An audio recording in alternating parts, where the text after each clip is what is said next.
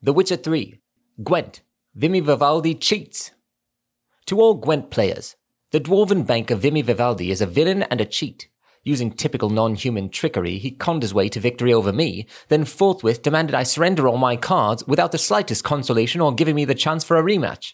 Anyone tempted to play with him, resist or regret. A well-wisher.